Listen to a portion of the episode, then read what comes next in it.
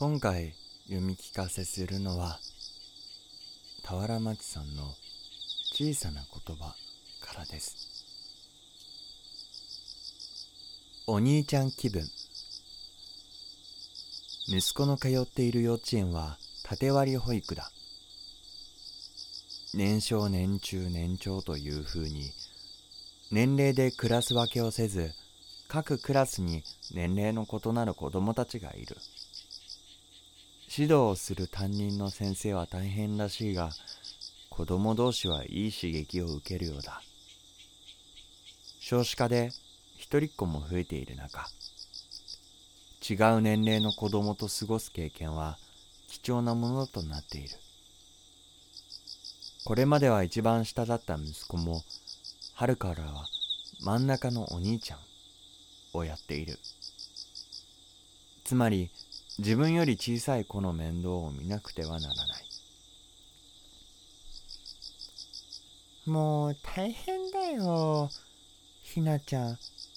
ママどこ？ママどこ？ってずっと泣いてるんだもん。ずっと泣いててママがお迎えに来たからママが来たよって教えてあげてもまたママどこ？って言うんだよ。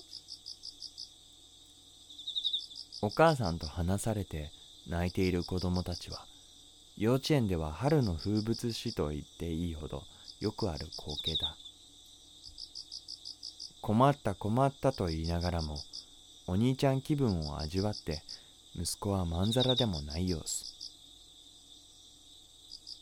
今日は2人がいっぺんに泣いててワンワンってもうどっちがどっちの声かわかんなかったよ。どっちがどっちの声かわからないというのはなかなかリアルな表現だなと思う。落ち着きがなくてじっとしていられない子も多いようだ。そういう時先生は叱ったりしないの？うーん。叱ることは叱るけどひよこさん。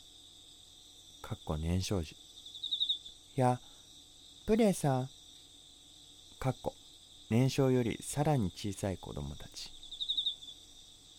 にはね先生は薄く叱るの。本気で言うと泣いちゃうからね。そうか薄く叱るのか先生に対する子供の関心は高く観察もよくしている。最近では好き嫌いも出てきたようだ。朝園バスに乗っている先生を見ては「あ外れだ」とか「今日は大当たり」とか容赦なく言っているなんだ大外れなんて叫んでいる日にはにこやかに降りてきた先生に聞こえはしないかとヒヤヒヤする。そういった配慮はまだ全然できていないというかしようともしないのが子供の正直さであり残酷さでもある。ひとみ先生は当たり。金山先生が大当たり。一番大好き。じゃあまるまる先生は？うーんとね外れ普通くらいかな。外れ普通というのは外れと普通の間ぐらいのことを言うらしい。微妙な評価だ